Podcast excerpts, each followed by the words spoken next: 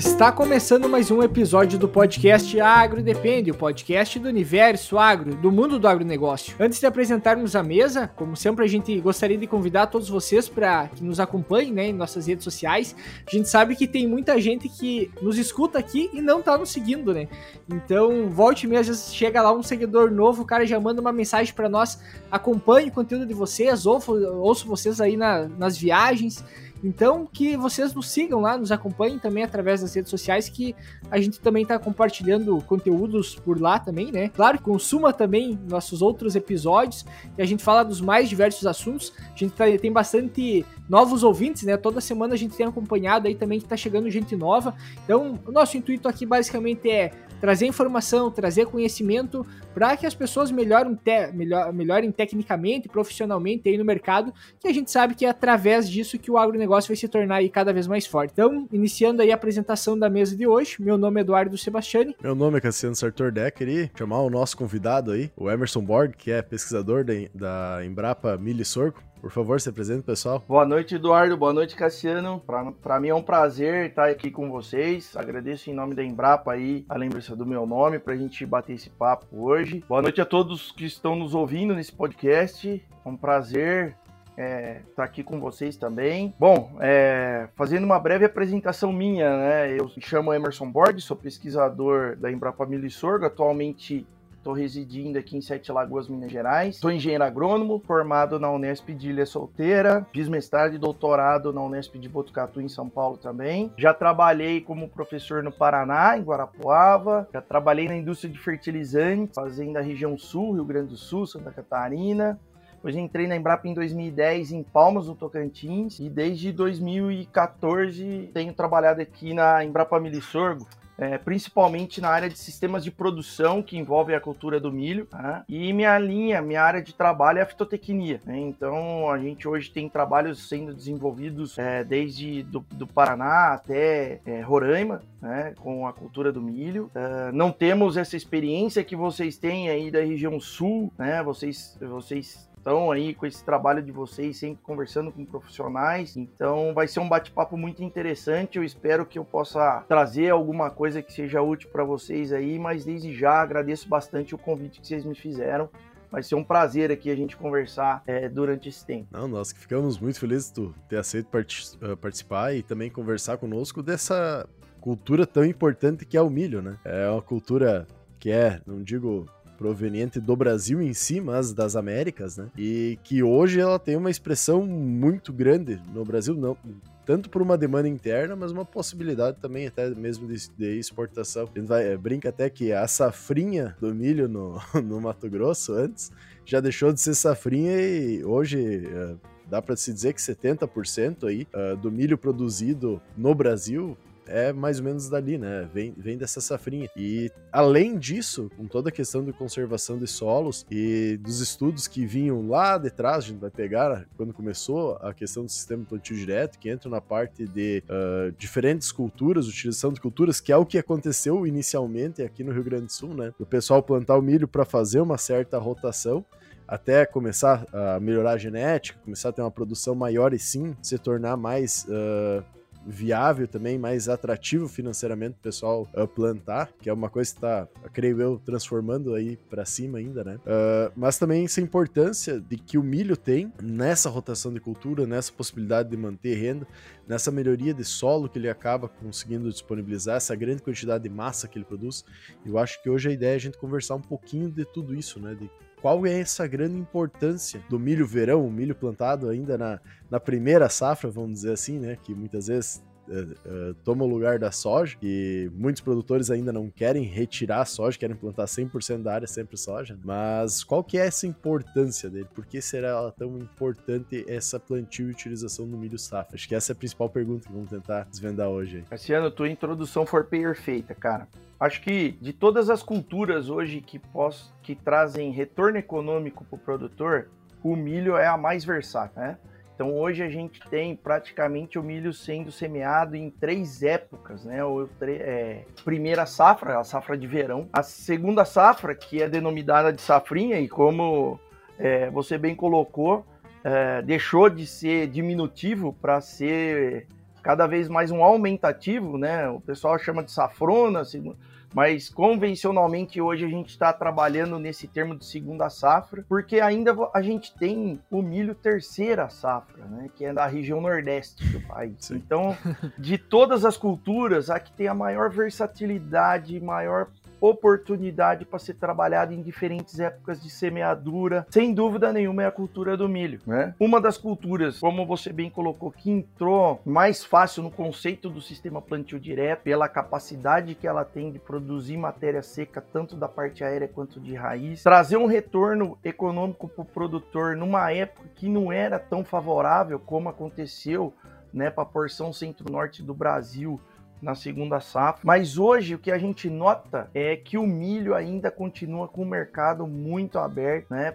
dentro da, da logística de aves, de suínos e principalmente para pecuária de corte. Se a gente for olhar os dados hoje da Conab, por exemplo, Minas Gerais e Rio Grande do Sul são os dois estados que mais produzem milho verão, justamente pela oportunidade e pela cadeia que existe desses três segmentos: aves, suínos e é, pecuária leiteira. Minas muito forte na pecuária leiteira e a porção sul trabalhando muito forte na questão de aves e suínos. E hoje Santa Catarina depende muito do milho verão que é produzido no Rio Grande do Sul. Né? Então é uma cultura versátil que tem oportunidades é, gigantescas, né? E que hoje é extremamente necessária para compor sistema de rotação de cultura. Né? Não tem jeito hoje a gente falar em qualquer modalidade de cultivo, qualquer sistema de cultivo que tenha que envolver plantio direto ou sistema plantio direto, que não tenha que entrar um milho, seja em anos alternados ou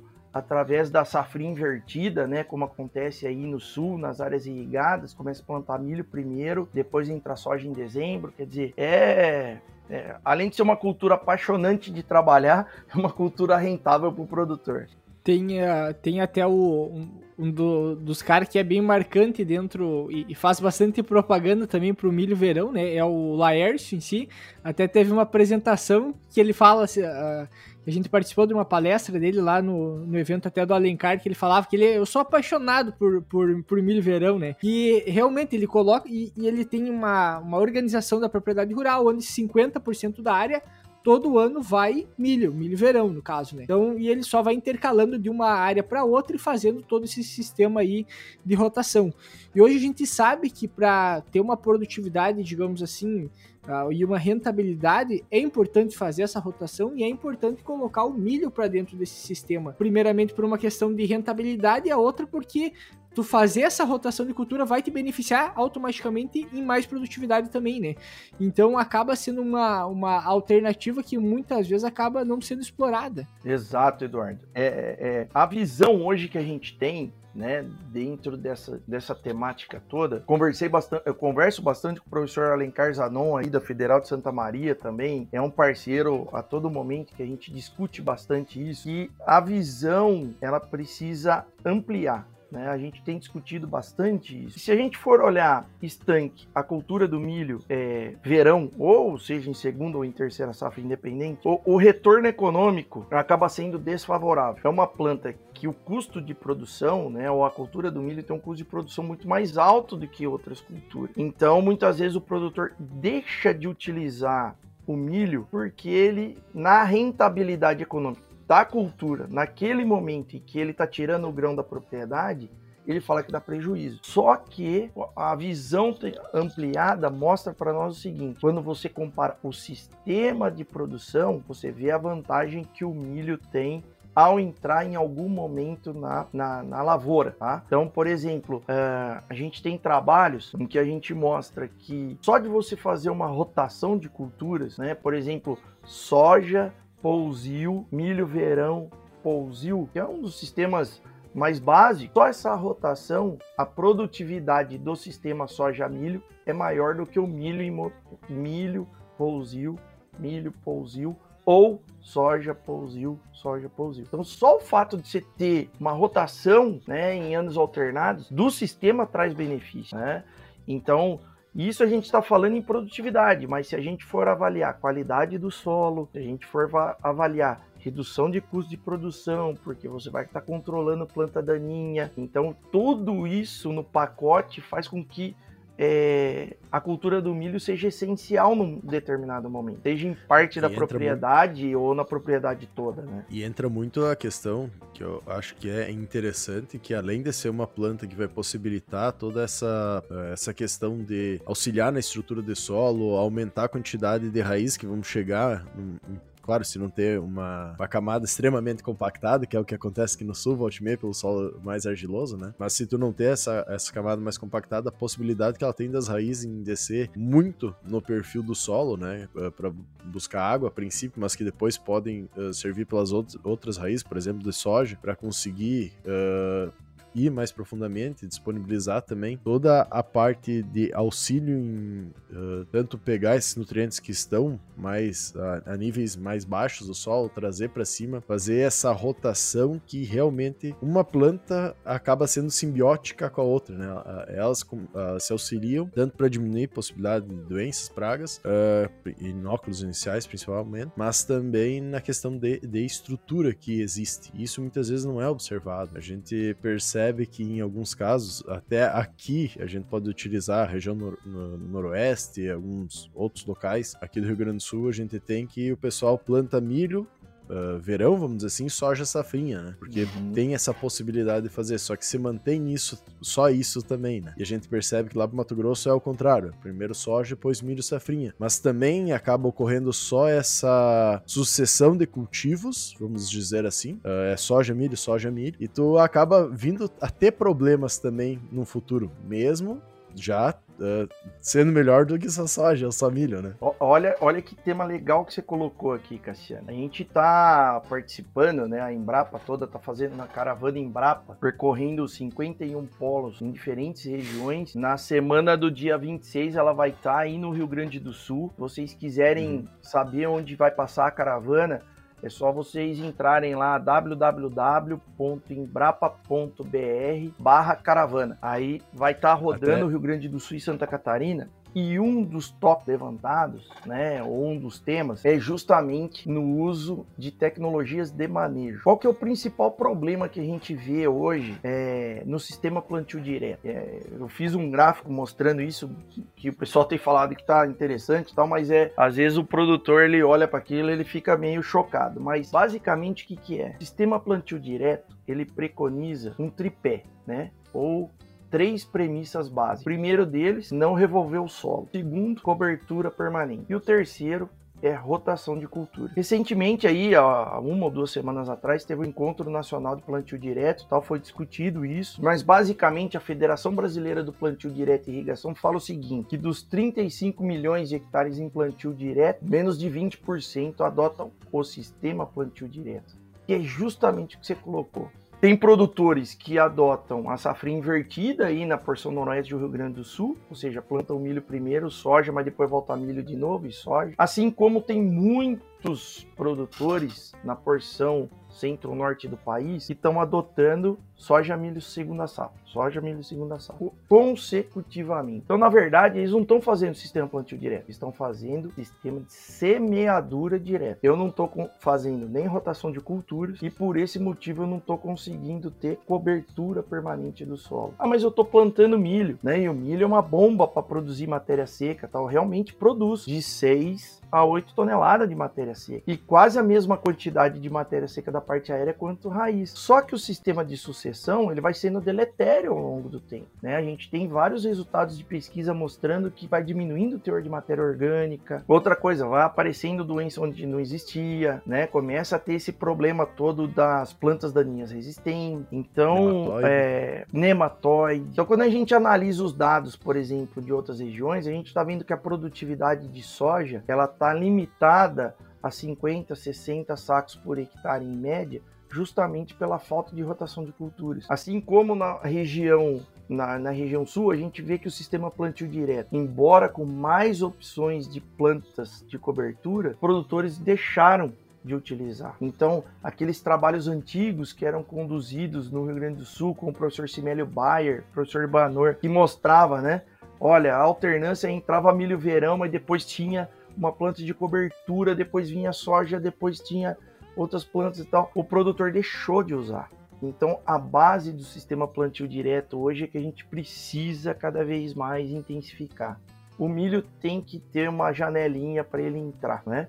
É claro que quando a gente está falando na, na, região centro-oeste, a dificuldade logística, o mercado, essas coisas é, propiciam para soja. Mas na porção centro-sul do país, a gente sempre acompanha pessoal de Santa Catarina falando na necessidade de importar milho de outra região porque não está tendo oferta de milho. Né? Então é, a gente precisa voltar a ter Primeiro, a ideia de que o sistema plantio direto precisa ser bem implementado. E para isso tem que ter rotação de cultura para produzir cobertura permanente. Aí sim o milho entra nessa sequência. E aí o negócio, é, no sistema de produção em vários anos agrícolas, você vai vendo o benefício que isso vai causando para o solo. Que, é, que entra, entra disso daquilo que tu havia comentado antes, né? Quando a gente olha a cultura do milho, a gente não está olhando a cultura do milho, a gente sempre está vendo o sistema. Então, por exemplo, o posicionamento, a escolha da, das culturas que tu vai estar tá fazendo durante o ano, elas tem que ter uh, tem que ter um planejamento dentro do sistema produtivo e não basicamente dentro da cultura de interesse econômico do momento. Até nós, nós tínhamos uma uh, algumas uma aula lá no período da graduação, que era relacionada à gestão, se eu não me engano, das propriedades rurais, que uma das coisas que era batido muito em cima também é que, independente do que o mercado apresenta, tu tem que criar o teu sistema de produ produtivo, basicamente, não só por uma questão do solo, por uma questão que tu vai estar, tá, sim, aumentando produtividade, vai estar tá economizando em vários outros pontos, mas também para te ter um planejamento mais a longo prazo dentro da propriedade, que isso ajuda muito para tomar decisão e para ter um controle melhor dos custos e assim por diante. E hoje o que a gente vê é sempre aquela, aquela loucura, né? O pessoal, vou plantar milho porque o preço tá, tá, tá bom ou não vou plantar milho porque o preço tá ruim. Independente do que tá acontecendo, o pessoal vai, vai muito no que tá acontecendo no momento, né? E quando deveria ter uma visão mais a longo prazo. Até porque tudo que a gente fala na agricultura, de certa forma, nada é a curto prazo, né? Não existe nada na agricultura que seja a curto prazo. Que nem, que nem a gente comenta em questão de serviço, né? Tu tá trabalhando numa. Tu vai trabalhar numa empresa, quando a gente fala em agronegócio, geralmente tu tem que cumprir um ciclo ou um calendário agrícola para te saber uh, como é que aquele mercado tá funcionando, se até mesmo para te começar o teu desenvolvimento em alguma região. Então, para te ver que tem é, é, um mercado que funciona de forma devagar e sempre o planejamento ele vai ter que ser a longo prazo para ser cada vez mais assertivo. E colocar o milho pensando em rotação de cultura, que eu preciso de palha, e se eu não tiver Olha o quanto que a gente já perde só de massa seca ali por estar tá tirando milho de dentro desse sistema. E vai compensar com o quê? E aí hoje a gente tem mais inúmeras ferramentas, desde as culturas que são colocadas antes do milho para criar aquela massa de palha que vai uh, melhorar o aproveitamento de, de, de, nutrientes, vai diversificar aquele sistema. Depois entra o milho, aí tu tem a possibilidade de fazer mais consórcio ainda com aquela planta do milho no campo. Então, assim, é, é uma série de benefícios que vai agregando para dentro do sistema, né? Cara, Eduardo, é, é, é impressionante, né, cara? Esses, essas versatilidades, né, cara? É, é, um negócio é, muito interessante. Para vocês, cara, para todos nós que estamos aqui nesse podcast hoje, eu recomendo para vocês, cara, se vocês puderem ler o livro que chama Um Brasil Possível, né, que é a biografia do Herbert Bart. cara, é, é, aquele negócio assim, quando aqui eu comecei a ler o livro... Essa... Exatamente. Teve, acho que eu parei na página 53. Vamos, vamos... Chegou essa semana. Do... Cara, todos todos que estão acompanhando o podcast, cara, procurem, comprem, que não vai se arrepender. Porque é um negócio assim, eu fiquei com tanta dó do seu Herbert, cara, que eu, parei na página 53, botei dois pila lá para guardar a página que eu tinha gravado, sabe? Eu falei, não é possível. é. Você fica com dó, né? Por vou ajudar ele aqui, vou botar dois pila aqui para marcar, virar marcador de página, né? Porque é uma. A lição que fica, né? Não vou dar spoiler, mas a lição que fica, que ficou para mim quando eu li o livro, é o negócio da persistência, né? A, a, é você tentar acertar, não deu certo, naquele tempo não tinha pesquisa como tinha hoje, né? Mas é a persistência. E, e, e eu tento mostrar isso nas palestras que a gente dá para os produtores. E olha, não é porque em um ano deu esse problema que esse problema vai se repetir no outro. Vamos continuar, vamos planejar muito bem, vamos conduzir muito bem e vamos avaliar muito bem, porque Até... os problemas climáticos vão persistir, né? Infelizmente, nós não vamos conseguir fugir disso num curto período de tempo. O que a gente pode fazer é amenizar, né? Uhum. Então, na caravana, nesse tema de tecnologias de manejo, eu chamo a atenção para três pontos. Você quer perder é, menos nutrientes, faça rotação de cultura. Trabalhe com culturas com um sistema radicular diferente, cada uma uma mais profunda do que a outra. Você vai conseguir reciclar nutrientes. Você quer perder menos água? Você trabalhe com cobertura permanente do solo. Você, é, é, outra coisa que pouca gente chama atenção, né? Quando você planta o milho verão, aquela quantidade de palha que fica na superfície do solo para o cultivo seguinte, aquilo não é só filosofia, aquilo se chama agronomia. Se eu tenho palha permanente, e o milho consegue produzir 6, 8 em condições aí da porção centro-sul até 10 toneladas de matéria seca, dependendo do híbrido e do porte, você está deixando, além do solo coberto, na questão de plantas daninhas, tudo, você perde menos água por evaporação. E, e, e eu fico assim com um, uma dor no coração quando aparecem esses problemas né, de veranico e o produtor tá falando, né? E como ele falou no ano passado e no ano retrasado aí no, no Rio Grande do Sul, falando do milho, aquele milho todo esgualepado, todo prejudicado pelo, pela seca. Eu olho pro produtor, mas eu tô olhando no fundo da tela para ver se tem uma cobertura de solo ali. E dificilmente a gente vê cobertura de solo, né? Então a gente brinca com o pessoal da fertilidade, né? Pô, vocês querem falar de calagem, gessagem, disso, daquilo, tá beleza, tá? Mas se o cara não proteger, ele vai perder. Ele vai perdendo água por evaporação, perde determinado nutriente por lixiviação. Aí eu falo, pô, o cara tá investindo e não tá recebendo em troca, né? Então a gente trabalha muito nesse conceito, Eduardo, que é, que é o que você colocou sabe? Vamos tentar aí, reduzir as perdas. Aí entra uma questão muito interessante que tu pega, por exemplo, o Armas, Germes e Aço, ou o próprio Sapiens, né, nos livros, A gente tem muito que é a agricultura, o início da agricultura começou uh, numa faixa do mundo, vamos dizer assim, né? Onde é que ela se manteve, se criou uma tecnologia e se popularizou. Ela, ela se disseminou naquela faixa. Quando vê, uh, vê o pessoal pro Brasil, até entra a parte do Rio Grande do Sul muito nisso, uh, ou a, a, costa do Atlântico ali. Uh, basicamente, na costa do Atlântico, derrubava mato, queimava, plantava em cima, exauria a terra, tinha que abrir mais o mato, plantar e assim por diante para produção de café e cana. Aqui pro Rio Grande do Sul já era um pouco diferente, tinha um pouco mais de fertilidade e tudo mais. Então eles pegaram como os europeus faziam, que veio lá, digamos, a questão dos imigrantes, e de certa forma funcionava, numa certa local de terra, né? Antes a gente ter toda a Revolução Verde ali que trouxe tecnologia junto. E a gente vai pegar a parte do, do cerrado, enfim, uh, de, que é hoje a maior área agrícola que a gente tem, que acaba sendo a parte de cerrado, né? Do bioma cerrado. É um solo que ninguém conseguia produzir até vinha a Revolução Verde, a questão de utilização de calcário, ciência, a questão da Embrapa em levar pesquisadores para todo mundo para observar tecnologias, estudar para trazer essas tecnologias para o Brasil e daí começar a desenvolver. E uma coisa que eu percebo, por exemplo, que muitas vezes a maior parte das pessoas não tem essa observação do que a tecnologia e como a gente faz agricultura no Brasil é totalmente diferente do resto do mundo, por, não porque quer ser diferente, porque tem que ser diferente, porque a forma de produção é diferente, as necessidades são diferentes. E isso entra muito, às vezes até do produtor não começar a entender, né? Que é aí que começa a aparecer os problemas.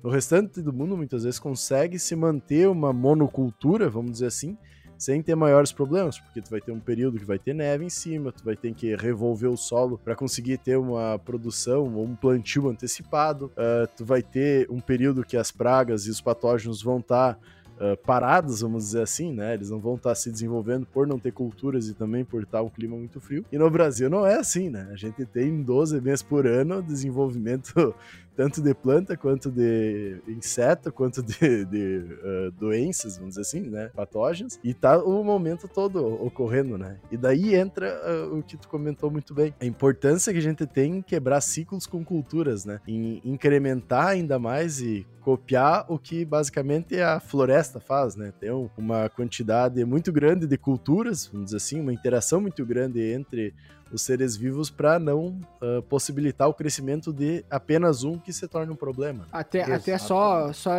indo, indo naquilo que o Cassiano estava comentando agora, que, por exemplo, assim, mesmo que nesses outros países que tem uma agricultura por mais tempo, né, que produz alimento por mais tempo, uh, todos esses locais eles têm o, o, o que dá para fazer com a agricultura nas condições que ele tem. Pensando em agricultura, o melhor local, local para produzir realmente é aqui o nosso, por causa dessa diversidade.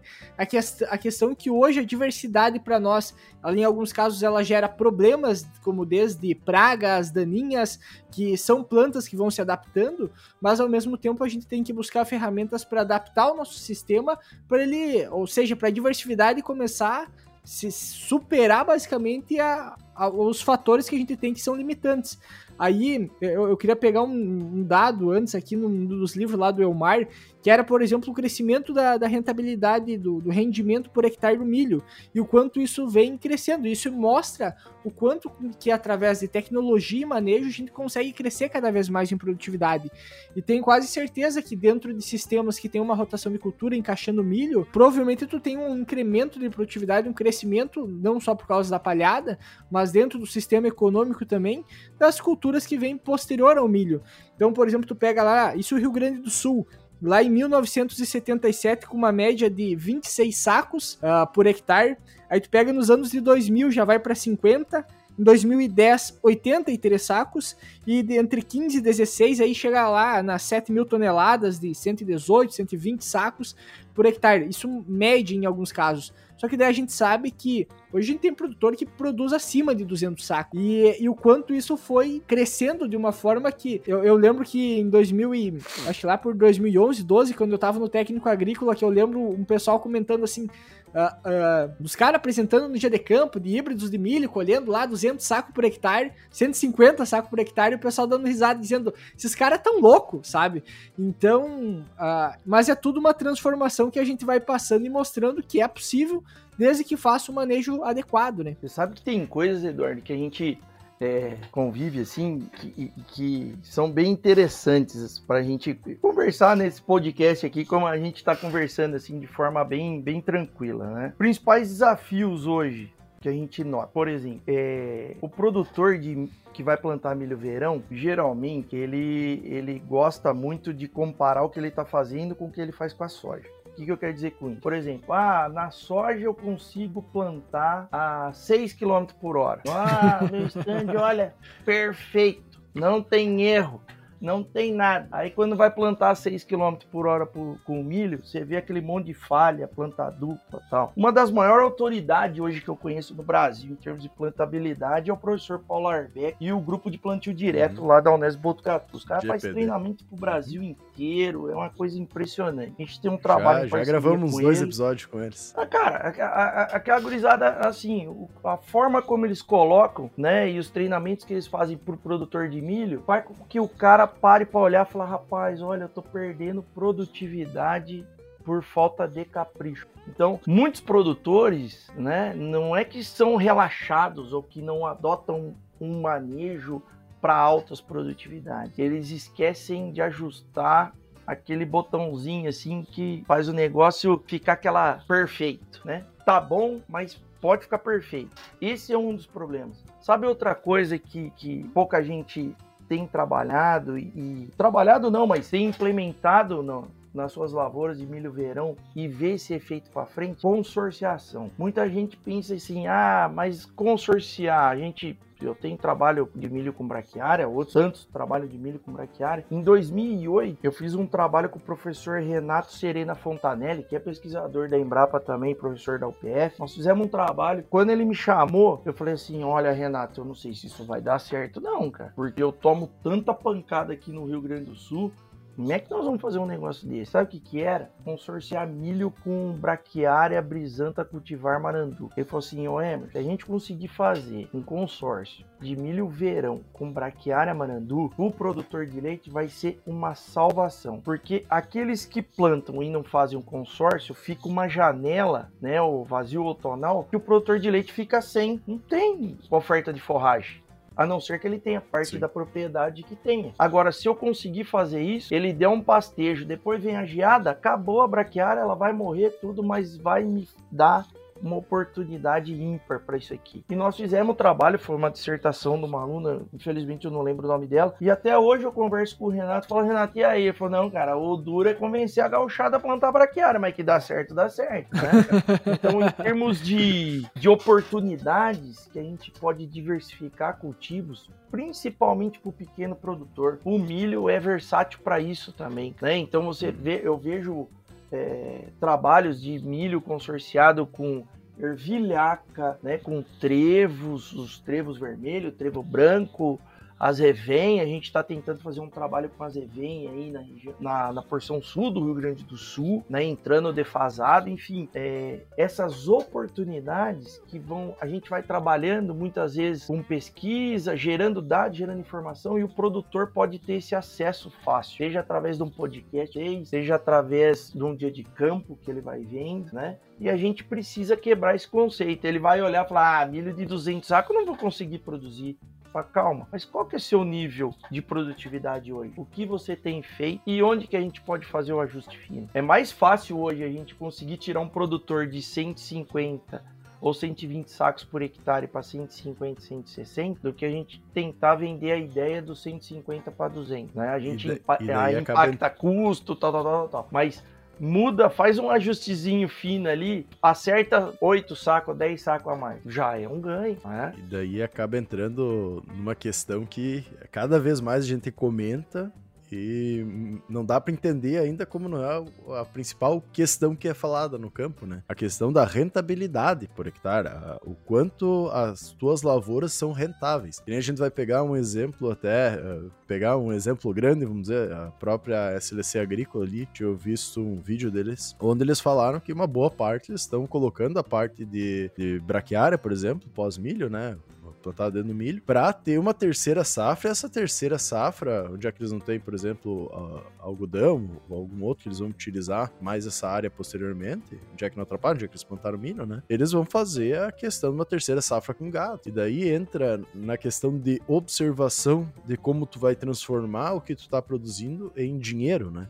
Porque, ah, às vezes é algo que vai ser plantado a mais. A gente sabe que aí pro cerrado e tudo mais, o plantio, por exemplo, de braquiária, não é só uma terceira safra por estar tá disponibilizando matéria orgânica, uh, matéria orgânica não, desculpa, massa verde, vamos dizer, pro gado se alimentar num período de que falta, mas também toda a parte de matéria orgânica, estruturação do solo e proteção do solo, que é um grande diferencial, e vai fazer com que os fertilizantes, por exemplo, que foram colocados, uh, estejam ali naquele solo não uh, não se percam tanto por lixiviação quanto também por causa do, do solo, do vento e outras formas de, de dele acabar se perdendo. Né? Você vê que, que legal, né, Cassiano? Assim, ó, é, a gente conversa bastante com, com outros pesquisadores, né, de outras instituições. Tem o Dr. Juliano lá da FAPA de Guarapuava, tem trabalhado muito forte essa questão do vazio otonal, né? Então o vazio otonal, ele, ele, ele abre uma janela de oportunidades, não para quem vai precisar usar aquele solo por uma finalidade de pastejo, por exemplo, mas como uma finalidade de ter uma planta de cobertura,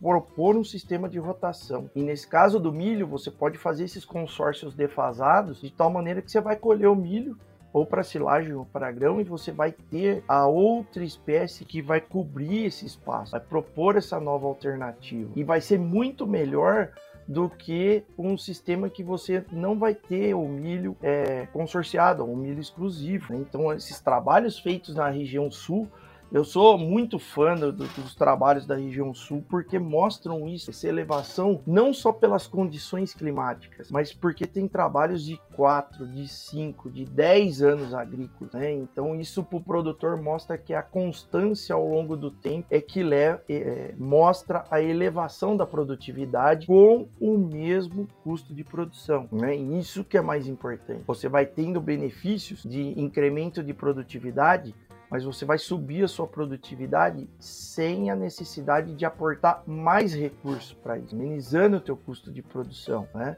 Então a gente tem, por exemplo, um custo de produção hoje do milho verão, só para vocês terem uma ideia, consultei alguns colegas hoje, né? Estão falando do custo de milho verão de 10 mil reais por hectare. Quando você computa tudo, né? Depreciação de máquina, de benfeitoria, tudo 10 mil reais por hectare. Então, se você dividir 10 mil por 80 reais, que é o valor da saca média hoje que está sendo comercializado o milho, é 125 sacos por hectare. Quando você fala isso para um produtor, o produtor vai falar: não, cara, mas eu não consigo nem produzir 120, quanto mais tem um custo desse. Mas você fala assim: não, peraí, vamos trabalhar nesse conceito de que a cultura que vier na sequência pode te trazer rentabilidade, pode fazer, né?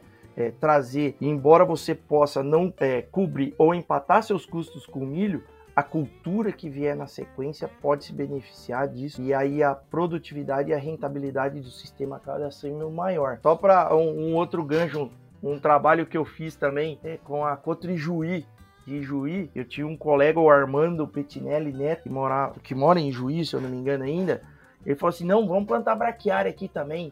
Vamos fazer a gauchada ver como é que é essa braquiária. Aí nós tínhamos um saco de semente de marandu e plantamos lá no meio do milho. Aí colhemos o milho padrão, dessecamos a braquiária e plantamos trigo. Aí fizemos um dia de campo lá, mostramos os técnicos, mais os técnicos, mais quase nos xingaram. Mas que que nós vamos querer que essas braquiárias aqui, homem do céu?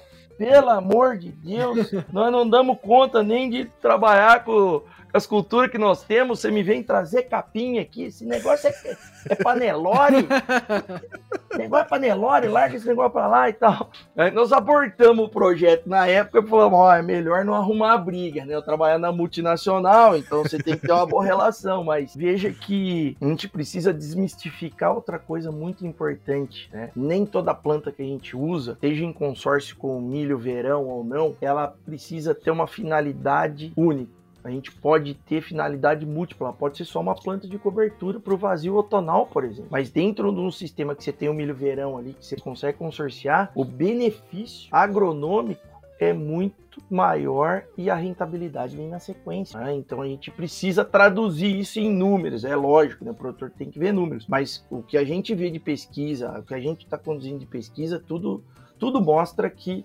botou o milho no meio ali do negócio, é, você tem muito mais benefício do que prejuízo. É que daí a gente entra na parte do, dos números, mas também da dificuldade em fazer todos esses sistemas, né? A gente, que nem a gente vai, tu comentou, uh, por números, uh, já temos diversos uh, trabalhos mostrando que tem uma participação muito melhor, se fazer todo o sistema plantio direto, né? Tu fazer todo esse cuidado. Mas a dificuldade de fazer isso e a necessidade de conhecimento, que daí entra o que o Gassi falava, né? A conhecimento empregado por hectare é o que vai te dar a tua lucratividade. Uh, é muito mais difícil. É muito mais fácil pegar as receitas de bolo, que a gente, a gente sempre comenta, né? Mas a gente tá chegando num ponto, e eu acho que esse, é, essa suba que deu, por exemplo, dos fertilizantes, de todos os insumos utilizados, até do próprio diesel, vai fazer, vai nos obrigar a, a, ocorrer essa uh, profissionalização e essa agricultura, podemos dizer, mais sustentável também e que utilize menos recursos, né? Uh, que a gente consiga manter mais os, os recursos. Eu acho que a gente tá num ponto,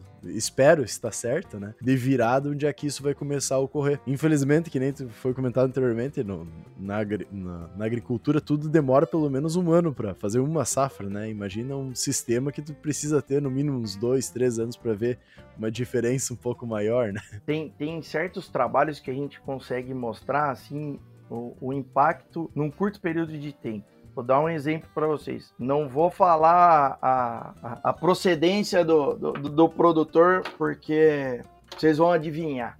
A gente fez um trabalho na safra 2015-2016 em Patos de Minas. É bem a porção noroeste do estado de Minas Gerais. Uma região mais alta, é, solo também de textura argilosa e a gente chegou para fazer o trabalho no produtor e ele tava lá com um histórico falando que fazia plantio direto, né? Então ele tinha uma área lá de 11 hectares. Ele falou assim: Ó, eu tô trabalhando aqui é, desde que eu abri essa área, né? Estou falando, e eu faço plantio direto. E eu faço plantio direto. Mas tá, o que, que o senhor faz? Ele falou, faço soja mileta. Quando dá certo alguma coisa, sim, eu boto uma outra planta, mas é muito caro, tchê.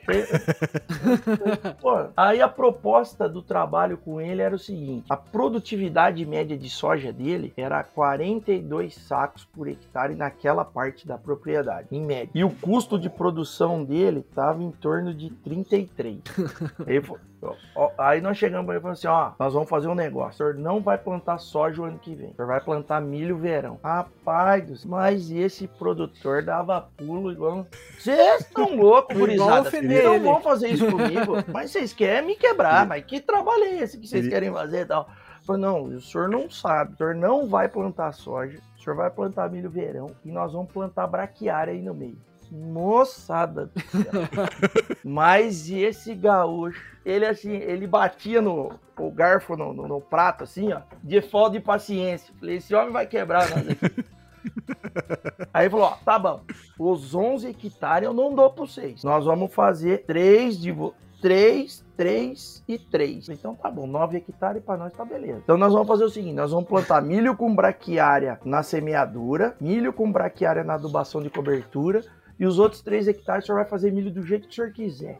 Eu falei, não, tudo bem, vamos fazer. Aí fomos fazer. Nós, assim, né? Tava eu, Álvaro Rezende, Miguel Gotti, tinha pesquisador de fertilidade, pesquisador de entomologia e tal. Aí começamos a mexer no solo do velho lá, da laje, né? Fizemos tudo direitinho e o cara só, olha, vai, vai, vai. Quando fomos plantar esse milho verão com braquiária na semeadura, que eu misturei o adubo, a, a semente no adubo, mas esse homem dava risada. É, isso aí não vai dar certo. O que vocês estão fazendo? Vocês estão acabando com o meu dinheiro? Que não sei o que. Plantamos, colhemos o milho, largamos a braquiária crescendo. Esse homem ligava para nós, cara a cada dois, três dias. Meu Deus do céu. Essa braquiária vai tomar conta das minhas áreas tudo. Se esse trem sementear, vocês vão pagar o prejuízo. E vai, e vai. Não botamos o gado. Quando chegou em outubro, dessecamos, plantamos a soja de novo. Falamos, agora nós vamos voltar com a soja. E aí nós fizemos tudo, tudo. Fizemos trabalho desde fertilidade, avaliamos até planta daninha. Resumo da obra. Quando nós plantamos a braquiária, substituímos a soja pelo milho verão, e fizermos milho com braquiária na semeadura, cobertura e o milho padrão da fazenda, não teve diferença de produtividade. No milho. No milho que mostra para nós o seguinte: existia uma limitação química e física e que quando nós colocamos o milho lá, ele se aproveitou muito bem e conseguiu produzir 158 sacos por hectare de média, tá?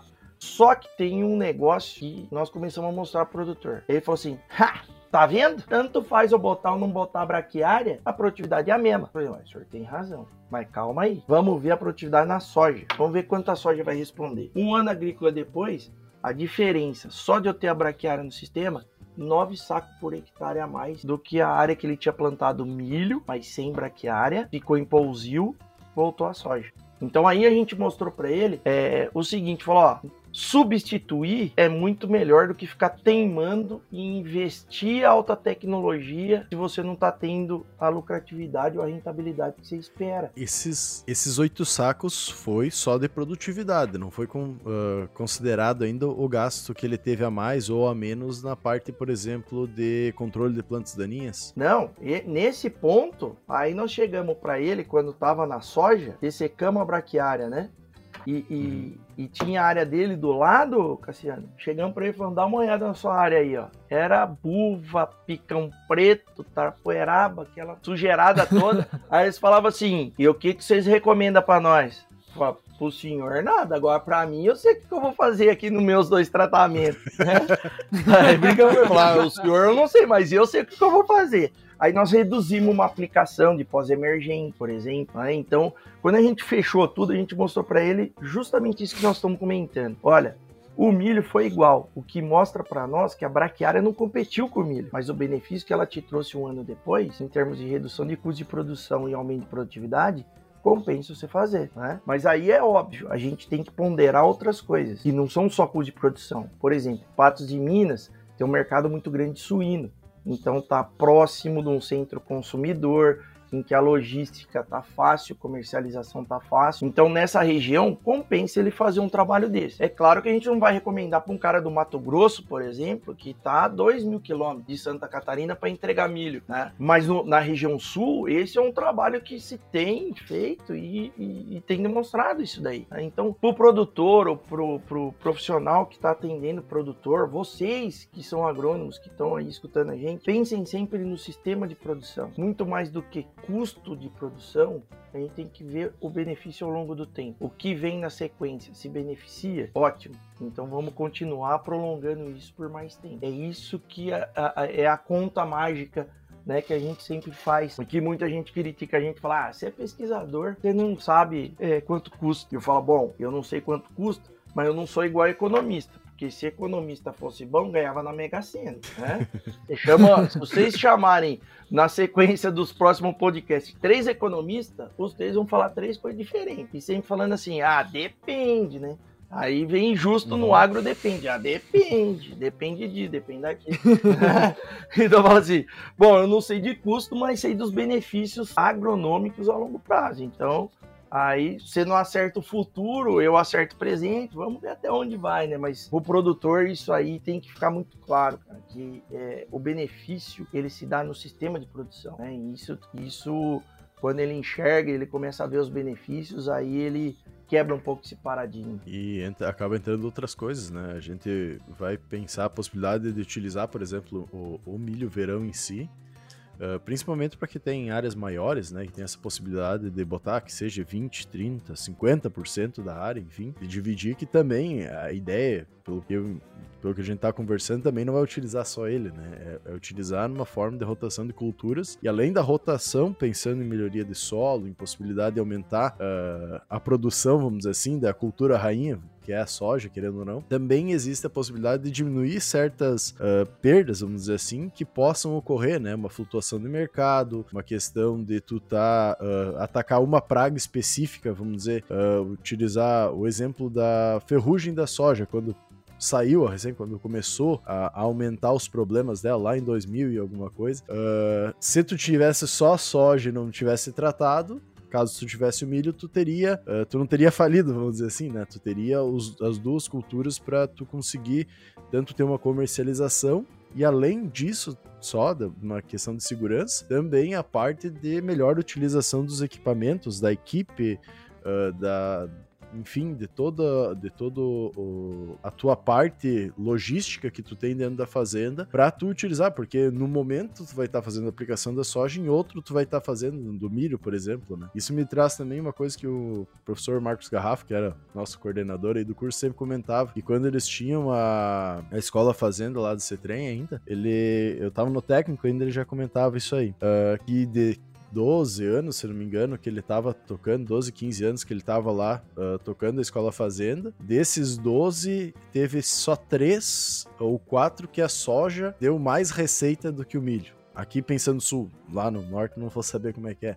Mas aqui é muito interessante isso por causa dessa questão. É um custo maior, porém, ele também tem uh, uma quantidade mínima, a gente pode dizer assim, que o milho produz. É difícil ele produzir menos que, que um certo teto ali, os 80 sacos, mesmo numa estiagem, né? Claro que milho plantado na época correta. E ele consegue manter uma estabilidade maior, além de ter toda essa questão que tu comentou anteriormente no episódio, dele ter diversas finalidades e potenciais, né? A gente vai pegar uh, Minas, aqui no Rio Grande do Sul também, Santa Catarina, Paraná tem uma bacia leiteira muito forte, então tu tem uma possibilidade ainda de tirar esse milho e utilizar, por exemplo, uma silagem com uma menor qualidade. Não que a silagem não, não tem que ter qualidade, né? Eu tô dizendo que é uma possibilidade. O ideal seria quanto mais milho dentro da silagem, melhor. Mas existem possibilidades, né? Isso que é bastante interessante da cultura tem, tem uh, uma, uma questão se a gente fosse comparar, por exemplo, geralmente a gente tem aqui para tu comentou que em outros locais também faz isso, né? Ou entra Uh, por exemplo, assim, aqui no nosso caso, primeiro entra com uma soja, muitas vezes, por exemplo, lá ali em novembro, outubro, entra com a soja, uh, e depois a soja vai entrar com safrinha, por exemplo. Ou o pessoal faz o inverso, agora,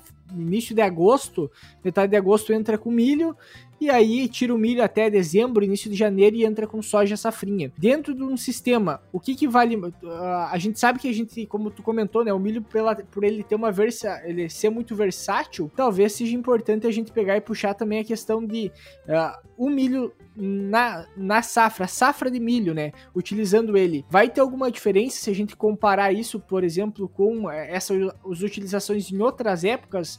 Pelo fato que a planta em si ela já tem os benefícios por si dentro do sistema, né? Mas o momento em que eu coloco ela, a prioridade que eu dou para ela, uh, interfere na, na resposta dela também? Sabe uma, as, os dois questionamentos fantásticos, cara. Vamos tentar fazer um compiladão, né? Os produtores chegam pra gente e falam assim: bom, tudo bem, é, me animei em plantar o milho verão na rotação. Quanto diário eu planto? Ah, eu tenho uma propriedade pequena, 30 hectares. Quanto, quanto acho que planta? Aí vem os números mágicos, né? 20% da área, 25% da área por ano tal, não sei o quê. A gente lançou uma tecnologia para milho recentemente, chama Sistema Antecipe, mas o foco do negócio que a gente enxerga, né? Por meio do Antecipe e que a gente leva isso para a região sul, pouca gente conversa sobre isso, pessoal. E chama-se rendimento operacional. O que, que, eu quero dizer com isso? Muita gente deixa de plantar milho porque fala assim: ah, mas aí eu vou atrasar minha soja, vou acabar. prejudicando a minha soja, porque se eu não entrar com ela na soja, se eu não entrar na data certa ali, perdi meu sistema, perdi a minha lucratividade então eu não vou abrir mão de plantar soja. Tem um, um, vocês já devem ter ouvido falar, tem uma ferramenta que chama zoneamento agrícola de risco climático. Tem um aplicativo que chama Plantio Certo, é feito pela Embrapa, mas basicamente o ZAR ele é uma portaria do Ministério da Agricultura em que você determina para cada município produtor qual é a época de baixo, médio e alto risco, levando em consideração o ciclo e o tipo de solo que você tem. Então vamos fazer um exemplo prático aqui. Vamos pegar um produtor de Passo Fundo, tá? Ele baixa o aplicativo lá e fala assim: Eu quero ver qual que é a janela ideal para mim, para milho verão aqui em Passo Fundo. Então ele vai lá, eu tenho um solo de textura argilosa, vou plantar um híbrido de ciclo precoce e aí vai aparecer para ele lá o risco de 20, de 30 e de 40. O que eu quero dizer com isso? A primeira tomada de decisão para você saber quanto de área você vai destinar para milho verão e para não comprometer tua lucratividade na soja, é o seu usar o calendário de maior aptidão para a cultura naquele momento. Se eu adotar um risco de 20%, quer dizer assim, a cada 10 anos, dois deles pode acontecer que se eu plantar milho em setembro, eu vou ter perda por seca, por exemplo tá? Então, se eu uso essa ferramenta, e essa ferramenta é disponível gratuito, moçada, pode baixar o aplicativo e usar o quanto vocês quiserem, vocês vão olhar o seguinte, bom, eu vou planejar a minha propriedade. Então, se eu sou um produtor de passo fundo e quero plantar milho verão e não quero abrir mão da minha propriedade plantando soja dentro do calendário correto, eu vou saber quantos dias eu tenho para plantar milho dentro da janela e quanto eu tenho de soja. E aí eu vou ver o meu rendimento operacional. O que é o rendimento operacional? Quantos hectares eu consigo fazer por dia com os equipamentos que eu tenho. Então, esse número mágico em porcentagem, eu transformo isso em dado técnico. Se eu tenho uma janela de 10 dias, por exemplo, para plantar milho verão com baixo risco e eu faço 10 hectares por dia, o máximo que eu vou conseguir plantar 10 vezes 10 vezes 100, por exemplo, nessa conta mágica, né? Não é mágica, é técnica. O restante da área eu vou destinar para soja, que está dentro da janela. E aí eu vou compor o meu sistema de produção de tal maneira que eu vou fazer milho de alta produtividade com o manejo correto e o restante eu vou fazer com soja ou com outra cultura que vier, dependendo da propriedade. Vai ter propriedade que o cara até quer fazer pasto, né? É, propriedade leiteira que vai usar milho para silagem, enfim. É, o medo que o produtor tem hoje, pessoal, é assim: ah, mas se eu escapar, eu perco a soja. Se eu perder na soja, não vale a pena o milho. Não, vamos usar tudo aquilo que já tem. Eu tenho uma, um calendário que eu sei que época que vai eu vou perder menos produtividade. Vou investir aquilo que o milho está precisando, né? Tem gente assim, é, não estou fazendo apologia para não usar, tá? Não é essa questão, mas é, produtor usando milho é, com a mais alta tecnologia transgênica do Brasil e ele não tem o um problema de coró, por exemplo. E você tem só esse ano a gente faz o levantamento de cultivares aqui, o pesquisador Israel Pereira Filho, que puxa isso na Embrapa, só esse ano, para vocês terem uma ideia, são 94 híbridos novos. E o cara acha que aquele material com a mais alta tecnologia é o mais produtivo. Não. Tem, tem, tem casos com tecnologia mais antiga, entre aspas, que vai produzir a mesma coisa, o mesmo nível de manejo. Tem, tem, tem casos de refúgio de dar mais produtividade, digamos, numa região, a, a o milho do, do, refúgio, do que necessariamente a, a, digamos, a área principal, né? E por que isso? Porque pega. Uh, quanto mais a gente vai diversificando, principalmente entrando nessas tecnologias, automaticamente a pressão da praga se torna muito menor. E às vezes, se tu tiver uma planta que não tem nenhuma tecnologia, digamos assim, que seja mais, uh, mais crua, nem sei se esse, qual termo daria para chamar, uh, as coisas que nem chegaram num, num, ponto de tecnologia que tu não sabe mais nem como é que se chama o que era antes, né? Mas dentro disso, basicamente, o que, que quer dizer? Que o manejo ele é possível ser feito, nunca foi impossível de se fazer. As tecnologias, elas vieram, vieram como uma alternativa para facilitar e reduzir, e, e, reduzir perdas, né? Mas hoje não quer dizer que não é possível. E parece que quando a gente olha para trás, parece que como se fosse algo impensável trabalhar com sem nenhuma tecnologia, trabalhar uh, sem nenhum desses benefícios, né? Como se a gente desaprendeu a fazer o processo de manejo com o tempo. E hoje tu pega áreas aí, por exemplo, que não tem nenhuma um controle uh, genético ali para a parte de lagarta, só que o cara daí não tem pressão de lagarta durante o ano, é, não vai precisar necessitar fazer muitas aplicações. E outra questão principal é que muitas vezes tu, é aquilo que tu comentou, né? A, a, não quer dizer que por não ter nenhuma tecnologia, não quer dizer que não tenha genética produtiva, que vai entregar altos tetos produtivos. Muito pelo contrário. Tem casos que, dependendo de como é que é o equilíbrio daquela planta geneticamente, talvez ela seja mais resistente até alguma doença, que ela seja mais, uh, mais tolerante de alguma forma, e automaticamente ela vai ser mais produtiva da mesma forma, né? A gente tem ensaio de híbridos, por exemplo, Eduardo, que a gente mostra o seguinte, ó, é, sob níveis diferentes de manejo, você pode colocar um determinado híbrido no mais alto manejo ou na condição assim que você fala, ó, isso aqui é o que tem de top da, da tecnologia em manejo para milho. Ele responde igual na situação de médio investimento em manejo. Quer dizer, muitas vezes, num ano como esse, de custo alto de produção e tal, você pode abrir mão dessas tecnologias ou desses usos, né? É, isso não é só o produtor, mas é o ser humano de uma forma geral, né? Não sou psicólogo, mas já que a gente tá num podcast mesmo, podemos falar besteira, né? Assim, o ser humano ele tem medo de olhar no passado, porque ele fala assim, não, se eu ficar olhando pro passado, eu tô errando o futuro. Mas na verdade, se você olhar no passado, você pode acertar o seu futuro. Então, assim, o produtor, principalmente o produtor que tá pensando em milho, ele tá achando assim, pô, tá chegando chegando uma tecnologia aqui vindo da Lua. Ah, mas aquele material que eu plantava cinco anos atrás ali, aquilo lá ficou antigo, aquilo não vai produzir igual. Então, assim, não é isso. Não é o que você fez antes que estava errado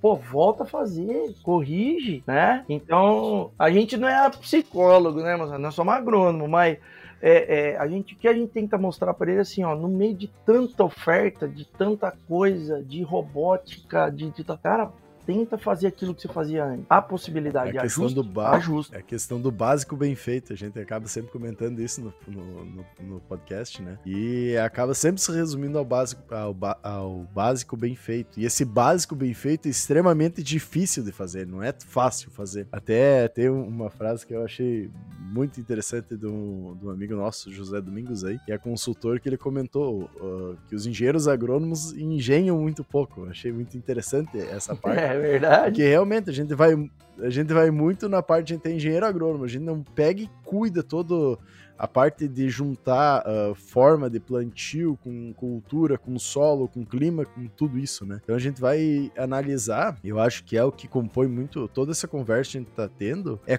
o que que eu posso fazer uh, que eu consiga utilizar da melhor forma possível os recursos que eu tenho em mãos para conseguir gerar uh, ou produzir então grãos que vão se tornar posteriormente também dinheiros, em dinheiro, mas produzir grão, produzir uh, milho, vamos dizer massa de milho, né, para silagem, pensando, produzir uma fruta, produzir o que que eu vou o que que eu tenho em mãos disponível e como é que eu vou fazer a melhor utilização disso para resultar na produção, né?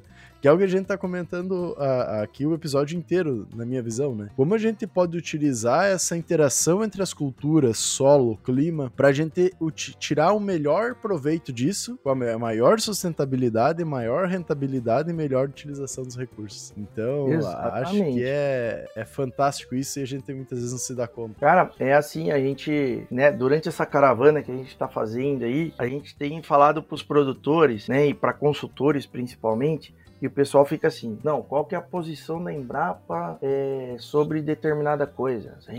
Remineralizadores, tudo e tal.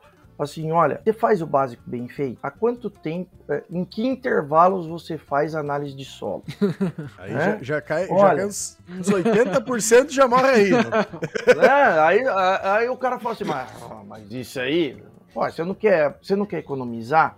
Você não quer ver o efeito de determinada tecnologia? Faz o básico bem feito, né? Outra coisa, a gente cansa de fazer treinamento sobre física de solo, né, sobre o diagnóstico rápido da estrutura do solo para conseguir fazer. Tem muito técnico treinado, tem muito isso. Quando você chega pro produtor, fala assim, o produtor fala: "Ah, meu solo não tá compactado". E hoje a gente vê a discussão da Escarifico da, da... todo ano.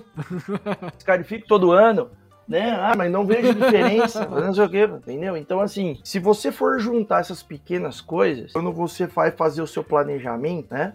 do que fazer e como fazer, você vai falar assim, olha, realmente, se eu tenho esse diagnóstico aqui, eu vou saber o quanto que eu posso investir e aonde que eu vou investir. Né? A gente escuta de muito produtor sobre agricultura de precisão, por exemplo, tava assim, veio um cara aqui me entregou um mapa de fertilidade, o outro me entregou um mapa de não sei o que, o outro me veio aqui com uma imagem do drone não sei da onde e tal. Tem um monte de mapa aqui, mas se eu for fazer quadro, vai faltar parede, né?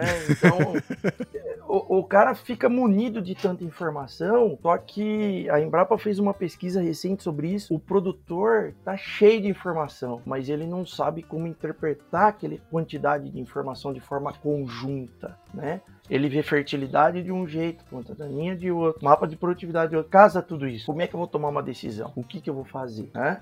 Então, mais... nós técnicos temos que ter essa visão, né? Que, pô, a tecnologia veio para nos ajudar, veio para ajudar o produtor. E, e, mas ele tem que saber que aquilo é para tomar uma decisão. Né? É... Entra, entra mais uma questão que se a gente vai pegar toda essa informação né, que está sendo gerada, nada adianta se ela não for usada, que nem a gente comentou anteriormente, para o básico, né? Se tu não utilizar o um mapa de, de solos para uh, que tu vai pegar e jogar os nutrientes a princípio em vários locais diferentes, em quantidades diferentes a princípio, para uh, eh, conseguir sanar e deixar toda ela planificada, né? Toda ela com uma mesma fertilidade. E tu não tá arrumando questão de solo, a primeira chuva vai pegar, vai ter escorrimento superficial pareio e não vai segurar nada. Ou em solos mais arenosos, tu não vai ter matéria orgânica, quantidade de raiz e tudo mais para conseguir segurar um potássio da vida, e esse potássio vai lixiviar e vai para partes uh, mais profundas do solo que a, a, planta também não vai conseguir pegar, né? Então entra, não adianta nada a gente fazer esse ajuste fino, que é a, a, a adubação uh, em agricultura de precisão, se a gente não ter toda essa parte de solo anterior já pré-arrumada, né? Sabe então, outra coisa que se discute bastante também,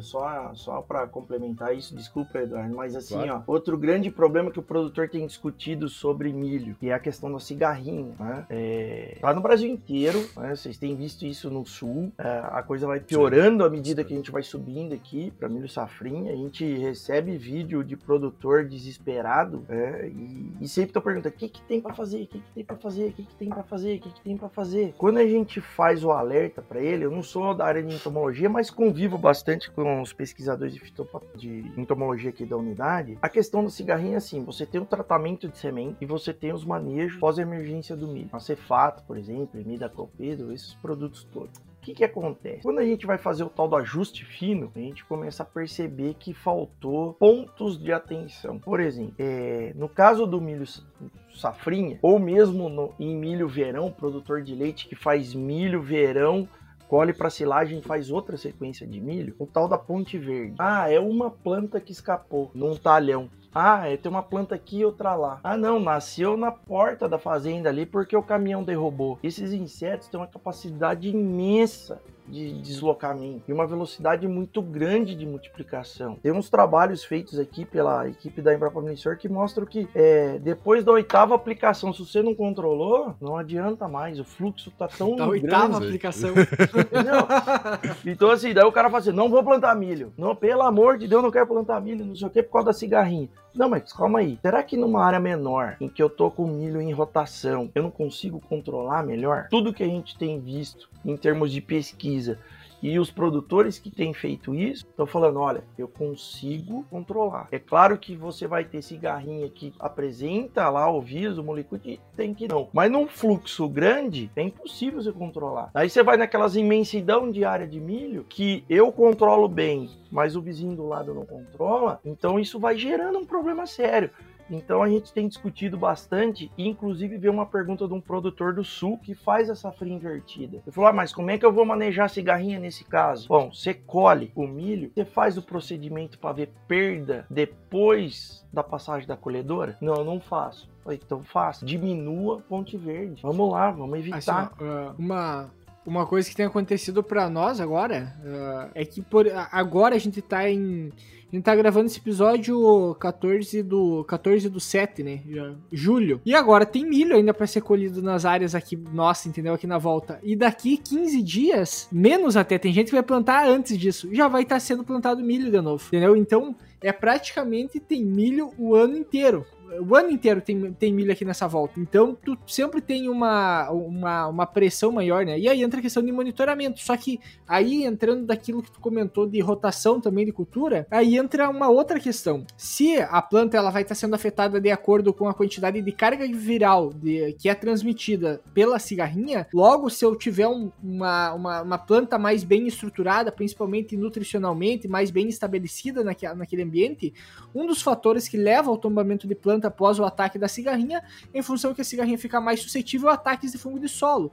E aí entra também a importância da rotação, pensando na parte de fungos de solo. Então são, uh, mesmo que tu tenha problema na lavoura, os danos podem ser basicamente diluídos ou reduzidos à medida que tu tem uma tem boas práticas, né? Às vezes é, é igual aquela história, né? Uh, por que, que eu vou economizar se eu posso morrer amanhã, né? Tem, tem essa história. Mas isso é, isso é a mesma ideia da, da questão do manejo, sabe? Então, tu, tu tem que ter essa visão a longo prazo que mesmo mesmo que aconteça algo terrível na tua lavoura naquele ano, no longo prazo tu vai estar sendo beneficiado disso, né, de alguma forma, seja um ano que der uma estiagem, teu solo vai aguentar mais tempo, porque nós temos ainda solos que são extremamente argilosos, ou seja, eles aguentam absorver uma grande quantidade de água.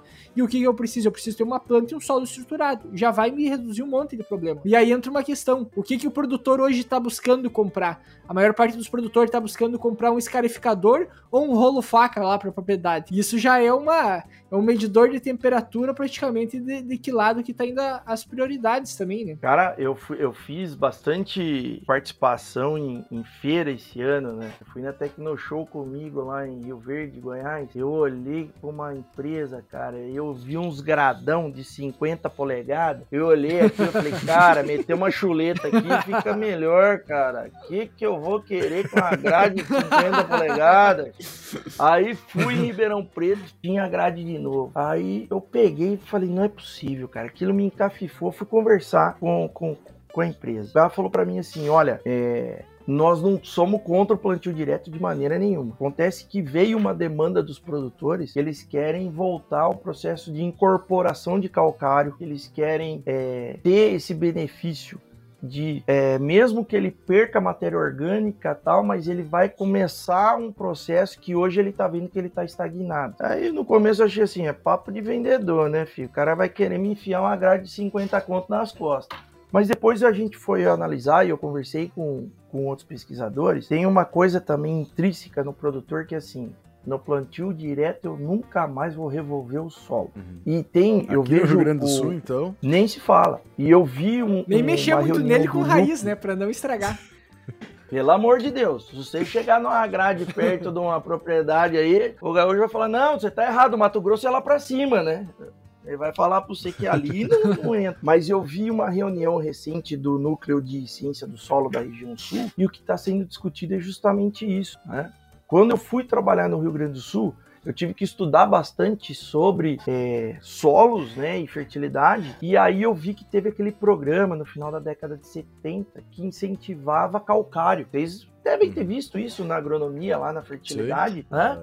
Teve aquele Tatu programa de incentivo à correção do solo. Né? E daí você vai conversar com os produtores. Tem muito produtor que fala assim: não, todo meu calcário é em superfície. Né? E aí você tem é, agrônomos aí como o Fabiano Paganella, que fica lá em Lagoa Vermelha, que o cara tem uma empresa de agricultura precisão, o cara mostra uns resultados fantásticos. Ele fala assim, ó, hoje tá o sistema radicular está estagnado. Ele chega aí no máximo 40 centímetros de profundidade, porque deixou de fazer aqueles processos iniciais que era a recomendação para é, fazer tudo a lança. Então, na é verdade, é não é o problema né, da que... cultura em si, né? É o manejo, né? É aquela questão que tá há 30 anos fazendo plantio direto, mas começou errado. Uh, todo o período que tá os 30 anos, a princípio fazendo plantio direto, fez os 30 anos errado, não teve uma preparação, não teve um acompanhamento, não teve uma uh, recolocação, vamos dizer assim, recolocação não seria certo, mas uma cobertura, vamos dizer, de calcário a mais para arrumar o perfil conforme vai organizando a questão de colocar esse calcário em, de uma forma mais uh, correta na profundidade do solo, vamos dizer, conseguir atingir maiores profundidades na quantidade correta, que é uma coisa que não acontecia também. Então, é, é isso basicamente que está acontecendo. Agora está voltando a ideia, e eu concordo, de começar a olhar o solo como solo, né?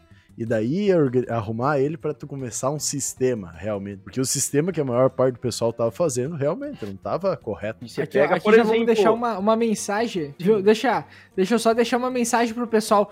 Você que tem uma empresa de calcário ou que trabalha com calcário, Cara, tem que investir no podcast Agrodepende, porque não tem episódio que a gente não fale de calcário, cara. Tipo assim, ó, é, independente do assunto, a gente sempre vai pro calcário. Porque, cara, tipo assim, é, o, é, o, é aquela história do, do basicão, né, cara? Então é, não tem como, como fugir muito disso. E, e aproveita e chama os caras da agricultura de precisão aí que faz amostragem, a Dracar, esses caras que estão aí no sul também. Eu esse pessoal precisa fazer a amostragem em camada mais profunda, né? É, isso é outra coisa, brincando, mas falando sério, por exemplo, TV, muitos produtores fazendo agricultura de precisão, fazendo amostragem para fertilidade, só que na hora que chega lá o orçamento para ele falando assim, olha, nós vamos fazer em grid de um hectare aqui e tal, vamos coletar até 60 centímetros de profundidade. Aí o produtor olha para aquilo e fala assim, não, Vamos aumentar o grid. Em vez de ser de um hectare, vamos pular para cinco. Aí manda o outro orçamento para ele e fala: não, fala o seguinte, então. Tira o de 40 a 60 e vamos fazer só de 0 a 20, 20 a 40. Uma das coisas que, que aconteceram ao longo do tempo, não só no Rio Grande do Sul, mas quem adotou o plantio direto ao longo do tempo, foi essa visão de que, olha, tudo pode ser em superfície, principalmente calcário, e análise de solo até 40 centímetros. A própria recomendação do boletim do Rio Grande do Sul fala no 0 a 20, 20 a 40. Sim. Né? No Cerrado, a gente está fazendo correção de saturação de bases considerando até 40 centímetros, porque 80% do volume radicular está ali. Então, o produtor ele fala assim: não, mas você tá, se está escrito na recomendação, você está me falando de fazer outra coisa, eu vou seguir o que está recomendado. Mas hoje a gente tem conversado com os produtores e falado para ele: você não precisa fazer um grid de 5 hectares e a cada 5 hectares se coletar de 40 a 60. Se você sabe que em determinados pontos da sua lavoura você com a tua experiência e com o teu olho, tá vendo que existe uma limitação, tá produzindo menos, tá aparecendo no monitor da colhedora, vai naquele ponto e investiga melhor. Faz um 40, 60 ali. O resto, tudo bem. Às vezes era 20, 20 a 40, tudo bem. Mas ele tem que ter um ponto de partida. E é claro, a gente não está querendo que todo mundo saia do plantio direto e vá para o cultivo mínimo e para o convencional. Não é isso. Sim. Mas, se você fez uma análise estratificada, coisa que há muito tempo você não faz, você identificou uma presença de alumínio, por exemplo, e num solo com textura argilosa, você identificou uma camada compactada, aí sim vale a pena pensar na escarificação, na subsolagem ou na gradagem para incorporação de corretivo. Você não está acabando com o plantio direto, você está virando um, um, um, devastador do aquecimento global no mundo, tal. Não, não cara. Estou fazendo um processo de intervenção, né? Aí sim, aí eu vou elevar minha, minha, minha saturação por bases para 70%, meu milho vai responder bem. E aí sim, eu, aí vale a pena. Aí começa a valer a pena, né? Então, Claro, voltamos lá no começo do nosso podcast. O milho é uma cultura essencial é, no sistema de rotação e ele vai bem do sul até Roraima, até o Amapá. Mas o que vale a pena, o que vai dar lucro, não sei o que, é o planejamento, é o agronômico. Vou deixar um hashtag para vocês, pra vocês seguirem adiante. Eu comecei com isso na caravana lá, o pessoal falou, não, Borg, leva, leva isso que vai dar certo. Então, assim, ó, hashtag agronomia não é filosofia. Né? Se a gente ficar pensando em filosoficamente, você entendeu? Agronomia não é filosofia, cara. Né? Agronomia é conhecimento, é prática, é visão e é planejamento. É o que vai fazer a gente fazer a coisa certa no momento certo para dar o lucro que o produtor espera. Uhum. Ah, eu acho que a melhor finalização que essa não tem, né? Mas acho que a gente conseguiu complementar muito bem todos os, os aspectos. É, claro que se a gente quiser ficar conversando sobre o assunto, é, esse que é o problema de quando junta agrônomo, né? A gente não consegue parar de falar de trabalho e começa a falar o assunto é tão complexo e tão apaixonante, dá pra dizer assim, e a gente continua tendo papo por horas, né? A gente até brinca uma vez, a gente foi na casa do, do coordenador ali do Garrafa, chegamos lá às sete horas para gravar o episódio, saímos às cinco da manhã e gravamos o episódio porque ali às duas, duas e meia a gente falou, bah, professor, acho que vamos ter que começar a gravar, né? Não, é que se passasse dali nós não íamos conseguir mais gravar. É, também. tá meio chumbeado já. Mas é muito legal isso aí que a gente vê, a possibilidade de desenvolvimento que gente tem e, uh, e tudo que a gente tem para levar pro produtor e também pesquisar, entender e desenvolver cada vez mais no campo. Emerson, é. deixar um tempinho para é ti. É isso aí, moçada. Falar... Eu acho assim, a gente, é, como pesquisador, a gente tem que continuar trabalhando nisso, focando nisso, vendo os efeitos, como é que isso ocorre ao longo do tempo. E ao mesmo tempo, a gente tem que ter essa visão de que o que a gente faz precisa ter validação, tá? precisa ter uma etapa muito importante, que é para chegar no produtor. Né? É, eu vejo o trabalho de vocês assim é, um brilhantismo, porque é, é, é, a pulguinha que você joga atrás da orelha, entendeu? Você fala assim, uai, mas você uhum. sabe o que já tá falando, peraí, né? Eu falo assim, eu não sou bom agrônomo, sou péssimo pesquisador, mas para contar mentira é comigo mesmo, entendeu? Se eu conseguir convencer uma meia dúzia fiel ali na plateia, para mim eu já tô bom. Eu falo, tô melhor que o Silas Malafaia, mas... não, não, mas show de bola. Uh, Emerson, deixa deixar tuas considerações finais aí, falar um pouco do trabalho que tu realiza também, deixar um tempinho para ti, pode ficar bem à vontade. Olha, moçada, eu agradeço demais o, contato que vocês fizeram comigo, o Cassiano principalmente, conhecendo o Eduardo agora. Vi o trabalho de vocês, consegui ver algumas coisas, né? Como eu falei para vocês inicialmente. Vocês estão indo por um caminho que hoje a gente precisa muito, que é a comunicação, né? O agronegócio faz muito bem, ele preserva, ele, ele faz a agricultura mais sustentável do mundo. Qualquer gringo que vem para o Brasil se choca porque a gente consegue fazer três safras em sequeiro no ano agrícola. A gente é fantástico, mas a gente é péssimo em comunicação. A gente só comunica com a gente mesmo, né? Então, a gente precisa conversar com o público, com estudante de graduação, com produtor e tal, mas a gente tem que, às vezes, é, convencer a nossa mãe a escutar esse podcast, porque ela vai falar para a vizinha, né? O tio nosso, falar, ó, oh, tio, escuta aí, dá uma força para mim. Então, o trabalho de vocês, eu acho que é algo diferencial, que é a comunicação. Trazer gente de diferentes áreas para que consiga colocar de uma forma clara. Né? A gente, eu, eu falo que a gente não é dono da razão, pesquisador não é dono da razão, a gente traz aquilo que a gente é, estuda.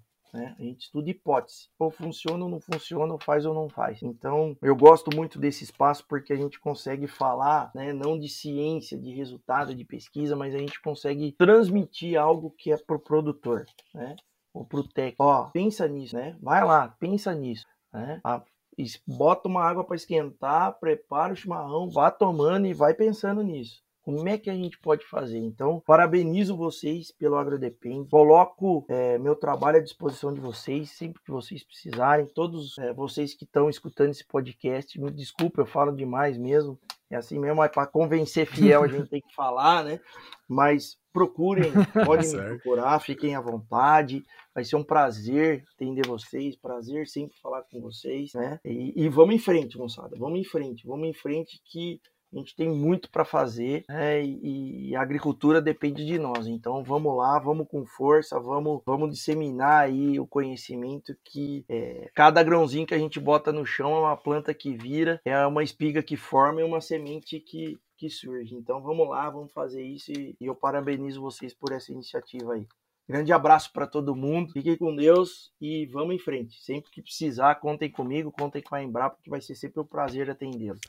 Nós que agradecemos tanto a ti, Emerson, quanto também a, Embrapa, né, está sempre disponibilizando pra, uh, os profissionais para conversar conosco uh, e por todo o desenvolvimento que vocês fazem no, no Brasil inteiro e, e, esse desenvolvimento real da agricultura, não, eu sempre comento que é não só pelo Brasil, né, mas também mundial e a gente já alimenta uma boa parte da população mundial também, além de preservar muito mais os outros, uh, os outros países que fazem a, a agropecuária também, né, a agropecuária como um todo, faz esse desenvolvimento, o Brasil realmente está uh, à frente de todo esse desenvolvimento agrossustentável. Então, novamente, agradecer tu disponibilizar teu tempo aí, conversar conosco. A gente fica muito feliz de poder trocar ideia, trocar conhecimento, levar ao público também. Uh, ficamos uh, bastante agradecidos também por, por todo. Fugiu agora. uh, ficamos bastante agradecidos por todo esse reconhecimento que tu acaba nos passando também. Isso é muito importante para nós continuar também como projeto, né? E no mais, convidar o pessoal também a ouvir nossos outros episódios, a nos seguir nas nossas redes sociais. Os links, então, o Emerson comentou, vão estar na descrição do episódio. E por hoje era isso. Até a próxima, pessoal. Valeu. Tchau, tchau. Um abraço, até mais.